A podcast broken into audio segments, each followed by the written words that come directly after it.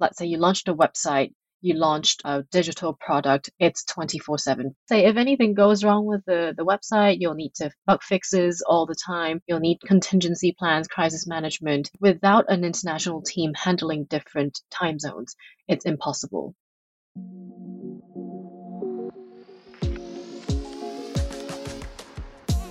嗨，我是 Freya，我是 Willow，欢迎收听 Future Makers 这个单元。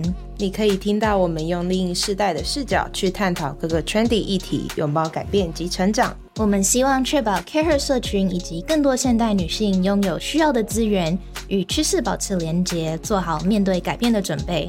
和我们一起抱着开放、好奇的心态去探索并了解各个热门话题。Hi Care 的听众，大家好，欢迎收听 Future Makers 的单元。今天这集会是由英文进行。I'm your host Freya, and before we start, for those who don't know, this segment on our podcast is still fairly new. We call it Future Makers primarily because we invite younger guests onto the podcast to share their journey, people who we believe are helping to shape our future.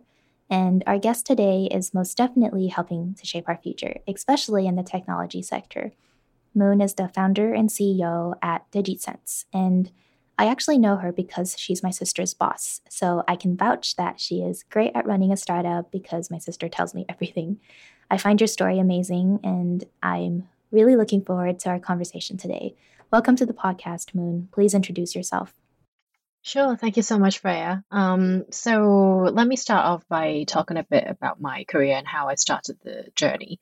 Um, so, I mean, I graduated actually as a biochemist, and uh, but I've never actually done anything related. And um, I immediately after graduation, I went into uh, the technology field, mainly on software and uh, interactive experiences such as uh, virtual reality and augmented reality, etc. Mm-hmm.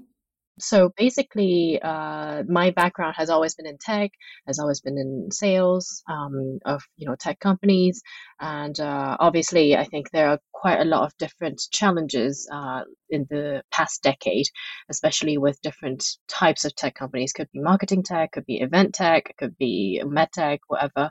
Um, so obviously, I started off DigitSense as um, more of a digital transformation, or what we call these days a digital optimization company. Mm-hmm. So it's we started off as more of a, a consulting company, um, helping our clients to shape their you know digital roadmap um, especially when we started off actually at the very beginning of COVID. And that is actually one of the hardest times for most um, traditional companies, you know, trying to make a living, just trying to survive or even, you know, um, work efficiently because mm-hmm. obviously without efficiency inside a company, it's basically, you know, cost uh, or sunk cost to a company, I would mm-hmm. say. So yeah, that's uh, where we are right now. Mm-hmm. I feel like I've heard so much about you in DigitSense because Jasmine talks about it so much. Um, when it comes to digital transformation, according to PwC, 60% of executives say that digital transformation is their most critical growth driver in 2022. This transformation is more needed than ever as we continue to adapt, like you said, in the face of change and uncertainty. This phrase, Digital transformation has been part of the business lexicon for quite some time now, and I'm sure it's a familiar goal for most organizations. Please share with us what exactly digital transformation entails and perhaps a few examples. Sure, definitely. Um, I think a lot of people actually missed out the keyword of optimization. Mm-hmm. Um, so digital transformation is actually an older word, and it started off, I would say, uh, around 10 years ago. And that's already been a trend. But to be honest, transformation is all about working with the back office. So, you know, uh, actually improving operation systems, um, ERP systems, or basically uh, corporates trying to make things more efficient mm-hmm. for their employees. Let's say uh, remote working, you know, installing all these software um, or even AI machine learning to make things a little bit quicker or, or easier. But at the same time, a lot of people missed out um, a huge uh, part of their digital transformation or what we call the optimization part. Optimization actually means that you're working with the front office people, i.e., you're using technology to help your sales and marketing and actually driving revenue.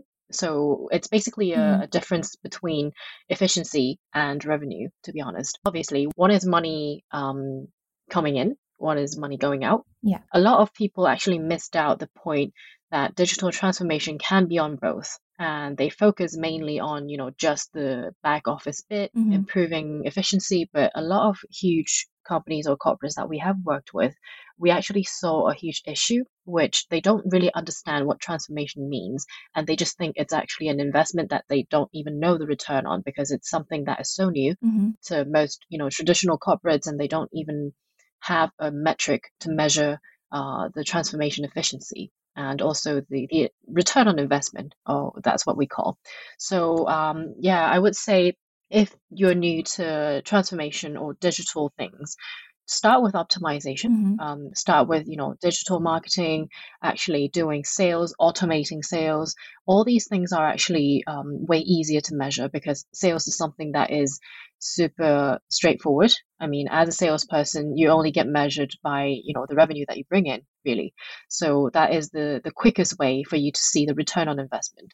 And also the investment on automating marketing and sales is actually uh, way lower than you know changing an entire corporate system the operation system um, the erp stuff uh, all these things are actually i would say um, a way higher uh, sorry a way larger investment and not so much or i would say still unknown in terms of the, the return.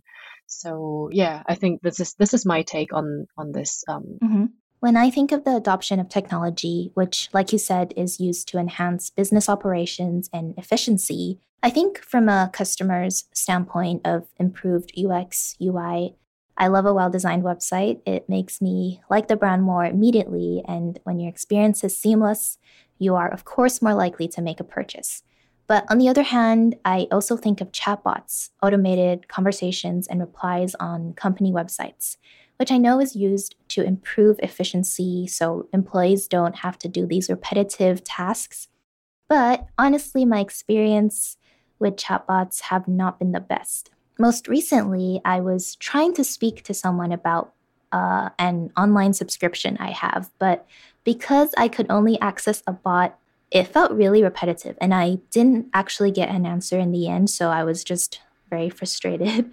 And this made me think because I knew I was going to be interviewing you when it comes to the adoption of technology, where do you draw the line? Because I'm sure there are multiple challenges in the transformation optimization process. But speaking from a consumer's standpoint and from someone who doesn't have that much knowledge in this area, how do you ensure that the experience is not so robotic and that the change is worth it?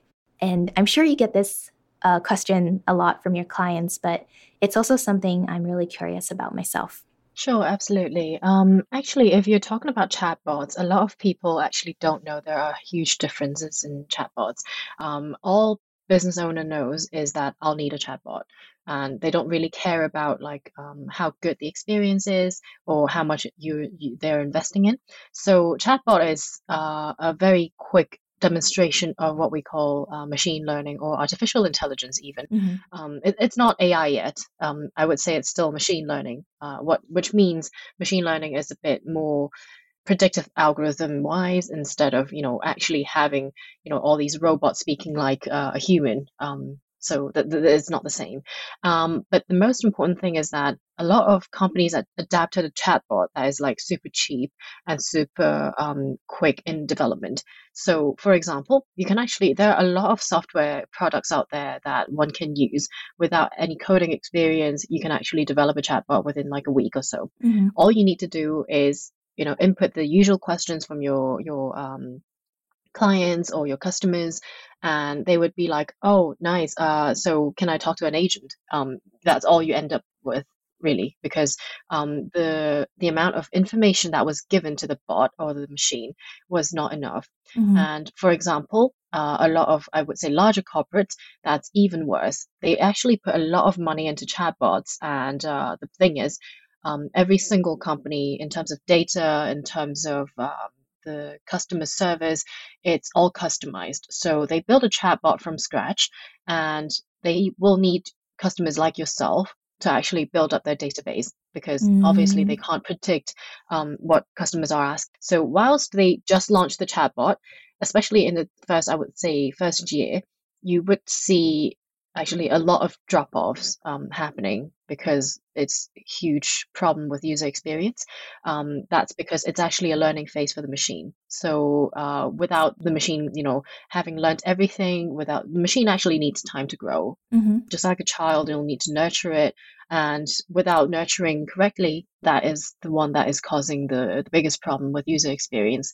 So I would say my take on that is um, if you really want to do something like you know a chatbot basically as a product or as let's say a, a bot on your your website um, to service your clients.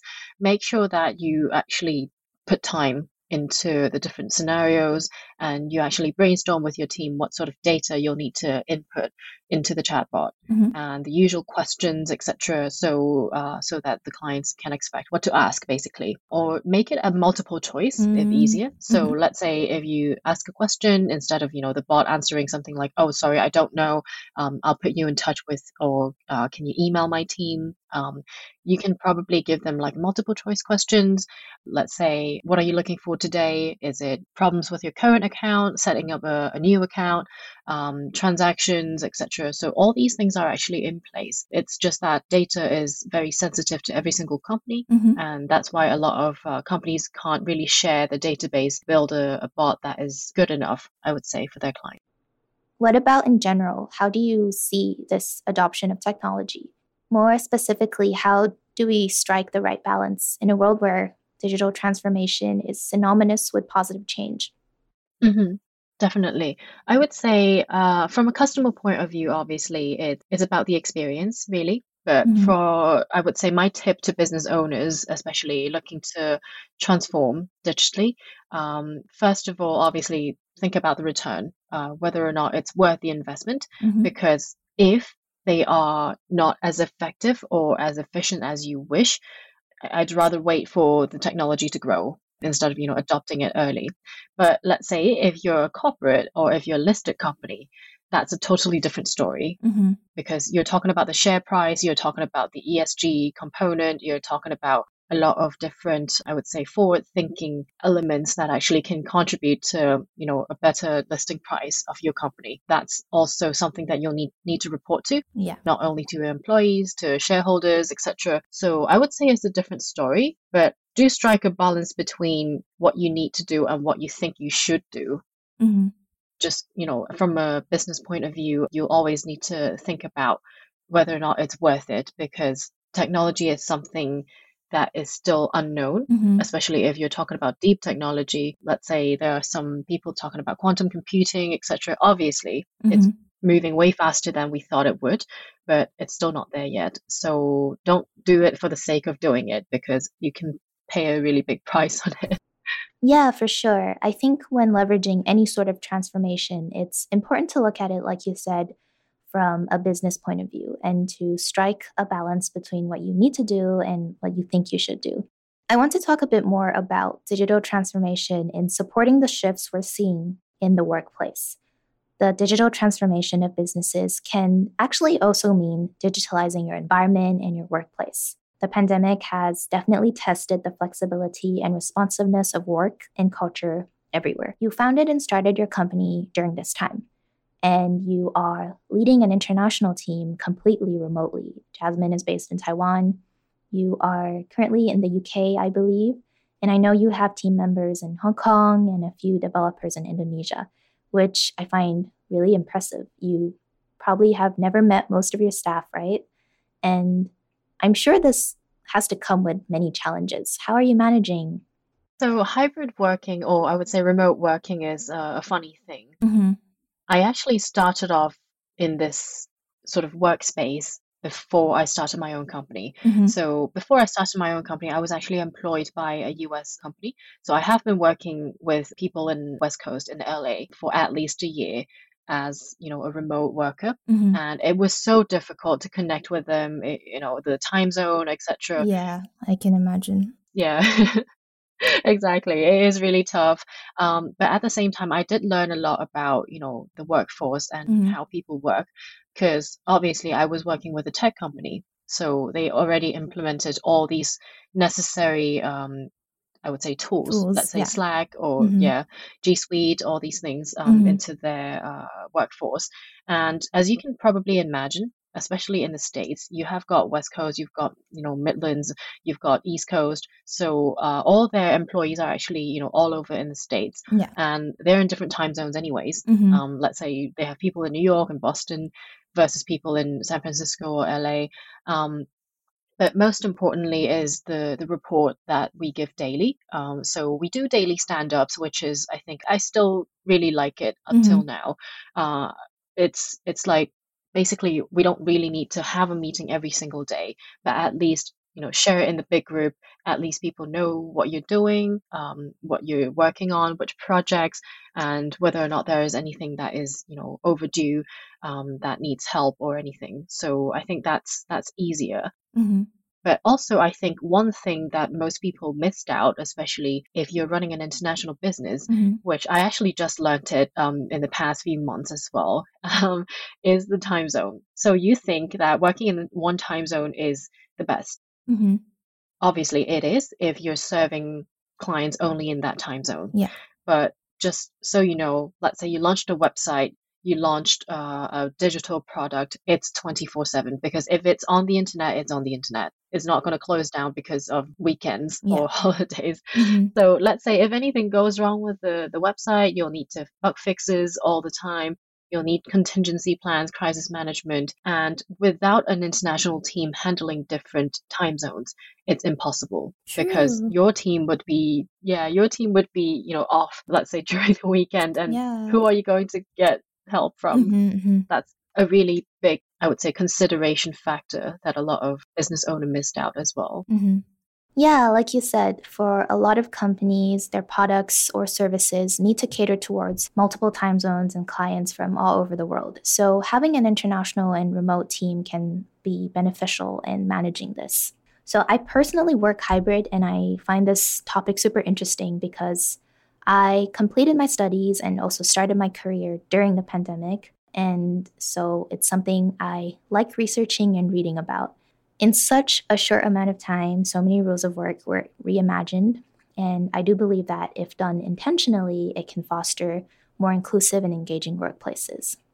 As much as I appreciate my work from home days where I get to be in the comfort of my own space, I also appreciate seeing my colleagues in person, of course, because sometimes it's just easier. When it comes to leading a remote team, do you have any tips on how you are keeping your team engaged? Yeah, so um, we used to do quite a few uh, coffee chats, I would say. So basically, you know, gathering everyone on Zoom or on Google Meet just for like a very, I would say it's a social session. Yeah. It's nothing to do with work. You know, don't talk about work during that session. Just one hour, let's say one hour a month. Mhm. Probably just playing games, you know. Mm. Um, there was like Among Us and all these Uh-huh. like remote games that people played, and actually very good for team bonding and ice breaking as well. So I would say on this end, do keep your employees or keep- your team engaged in that way Mhm. instead of just talking about work all the time. Yeah. But most importantly is that you'll have to understand that everyone will have their own. Um, I think it's it's more respect really. hmm The team would have, let's say, if you work from home, obviously you've got uh, your parents or your kids Family. yeah, mhm. exactly. Or even your pets running around. I think it, it became a norm. But at the same time, you have to respect that people do have their own families and, and there are things that probably will need to take care of if they're Mhm. at home. Yeah. So I think don't try and enforce something super strict. Let's say you'll have to be online from here and here, at like this time to this time. hmm Obviously, it, it helps, but at the same time, just get your team to communicate with you. Let's say, oh, I'm out for an hour to take care of my kids or Mhm. whatever, then you should make an exception for, for sure. hmm So let's say if they missed an hour of work during the day, obviously they can work at night or whatever. Just let it be. Yeah, be flexible with things, really. Hmm Yeah, I like that. Like you said, things come up. Being honest with each other is really important. When you have that flexibility, you also have ownership over your time and how you manage it. So I think it's important to remember to focus on the outcome and not really the activity. There are multiple statistics and studies and research that show the benefits of offering flexibility. A study by Gallup in 2022 um, a workplace consulting company, indicates that engagement is highest for those who are hybrid or remote. Airbnb recently announced that workers can work remotely forever, which of course fits their whole company ethos, um, which is to allow you to travel somewhere and belong anywhere. And actually, nearly half of nights booked between July and December last year were part of stays that were one month or longer. So it actually became increasingly popular for people to live and work out of Airbnbs. But they are, of course, a huge company able to invest in and support remote work. But what about DigitSense, a startup that is growing? Do you see your team being remote forever? I would say I would still love to have a few uh, staff within the same like in the same place as I am. Um, it's it's kind of lonely from time to time, you know. Yeah, I can imagine. Yeah. Yeah, talking to the screen. Um, but I would say from a business standpoint, uh, whether or not you're a huge company, actually, you still would be benefiting from remote working. Let's say I think a huge part of uh, workplace is actually the rent. So imagine renting an office that is like 10 times smaller because your, your team is remote. And obviously, this is something that is way easier for you to handle. I mean, just actually maintaining a physical space, um, it's not just the rent itself, but you know you need to have uh, cleaners you, you need to have all these staff taking care of the workplace and all so honestly i don't think it's a huge issue uh, whether or not like despite the size of the company i would say um, because for us obviously we did save a lot of, on rent um, because 90% of the people are remote. So i would say this is uh, this is actually easier even um, for smaller companies. Worst case scenario would be in middle-sized companies, especially in, uh, let's say, logistics or companies or industries that actually require hands-on operations day to day. So if you're in logistics, you need a warehouse, you need to have pick and pack. I mean, it's some cost anyways. And if you allow your workers to work remotely all the time, when you already have the rent, you know, sorted, and it's not like you can't pay, you you you can not pay it. You you have paid it and you, you need to pay for it. So I think this is something that you need to consider, you know, according to your industry and how to shape it accordingly. Yeah, of course. Given the context, industry, or organization, the policies and strategy can differ. Last but not least, let's talk about your entrepreneurship journey. You are a female entrepreneur who is also navigating her 20s, and I'm sure that's been challenging and also probably very exciting. How has your journey been so far? Sure. Um, I can go on forever on this question, I guess. Um, it's obviously it's very rewarding, but it's also very tough. I think a lot of there are a lot of things that as an owner you probably can be hands off you know you you have staff you have employees to do that for you but i think it really is about you know being a female especially you have the sort of you you feel for others um, you care for others. If you really want your team to be motivated, you need to show them that you you are motivated yourself. Mm-hmm. It's not like you push everything to them and you're not working. It's very important for you to set the tone. But at the same time, I would say being a female entrepreneur is very difficult, especially when I'm in the tech industry, where 99% of them are actually men. It's very okay, obviously, being a female, there are benefits as well. There are privileges that you can get. There are all these female uh, support groups, mm-hmm. and at the same time, people will not be as strict with or will not be as harsh on you.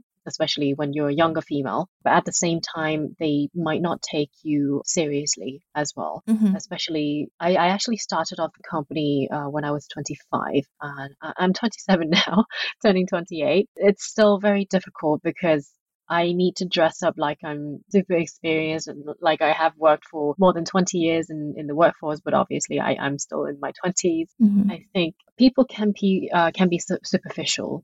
That's something that you can never can never change. It's just how human beings are. But do work on your, you know, most important factors, let's say the way you speak, the way you talk to people, your negotiation skills, all those are the key factors to success, I would say. But also, dressing up is one more thing.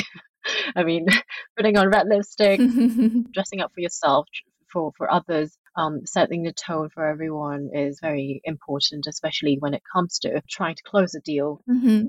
Or you know negotiating with chief executive or, or executive basically in the workforce and trying to make the most out of it instead of having people i would say they wouldn't bully you but they would you know take take you for granted or take advantages of you. And yeah i would say that's that's my little tip to most um, younger female entrepreneurs that are looking to start their own business especially within such a male dominated industry i would say well, thank you so much for your time today. It's always refreshing to have younger female perspectives on business. Thank you for sharing with us your journey with leading a remote team, and I wish you all the best in growing your tech startup. Thank you so much. Thank you. Thank you so much, Freya. 嗨，大家喜欢这集的内容吗？欢迎在 Apple Podcast、Spotify 或本集描述中 最底下的链接帮我们评分留言，让我们知道你的想法。除了 Podcast 外 k a r e 更策划了很多很棒的线下活动，每个月都有各式主题活动，从小型亲密的商业主题 Salon，到集结商业领袖的大型论坛，甚至是夏日论坛，以及是年末会员专属的 Gala 参会。透过这些活动，会员还能独家享受 Think Tank 内容以及邀请制的圆桌聚餐。